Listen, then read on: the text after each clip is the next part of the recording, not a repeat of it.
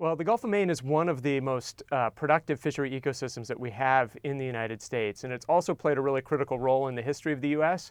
So, if you love Thanksgiving, uh, you have the Gulf of Maine to thank for it because the Pilgrims would not have gotten through their first winter if they hadn't gone to the fishing colonies in Maine and New Hampshire and begged for salted cod. Well, we're seeing the Gulf of Maine warm at about four times the rate of other places in the ocean, and over the last 10 years, it's warmed faster than pretty much anywhere.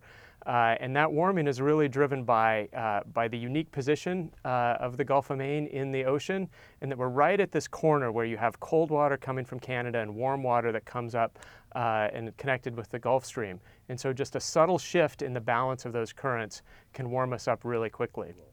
So we have, you know, we have a number of really important fish, uh, commercial fish species in the Gulf of Maine, including cod, which are traditional species, and lobster, which are uh, the really big economic driver, especially in Maine right now. Uh, the cod population has declined substantially, and a lot of that we think has been due to the warming. So, cod are at the southern end of their range in the Gulf of Maine. It's one of the warmest ecosystems where that species of cod lives. And so, you turn up the temperature a little bit, uh, and, and that population is not going to fare very well.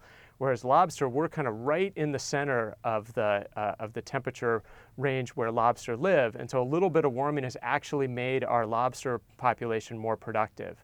But we think that we're getting very close to the tipping point where uh, continued warming, we're going to start to see, see a crest and go onto the other side, and so lobster are going to decline. But we do think that we'll still be able to have a very productive lobster fishery as long as we take care of it. So I think that one of the take-home messages that we have is that we're seeing the effects of climate change, I think, faster than many other places. And what we're seeing is that it's not just the ecosystems that are getting that, that are changing, but we're really starting to feel it on land uh, in terms of the, the impact that that's had on fishermen and on fishing communities. We can really trace that back to the warming in the ocean. I think the other thing that we're seeing is that is that if we take care of our resources, that really good fishery management can re- can help buffer uh, those populations from the worst effects of climate change. Uh, but if you don't take care of them, if you have an overfished stock, they're not going to do as well in a warming ocean. Yeah, one of the really fascinating stories going on in the Atlantic right now is the, is the, the comparison between the great cod stock on Newfoundland and the stock in the Gulf of Maine. So the Newfoundland stock collapsed uh, in the late 1980s. It was one of the great fishery collapses in the world.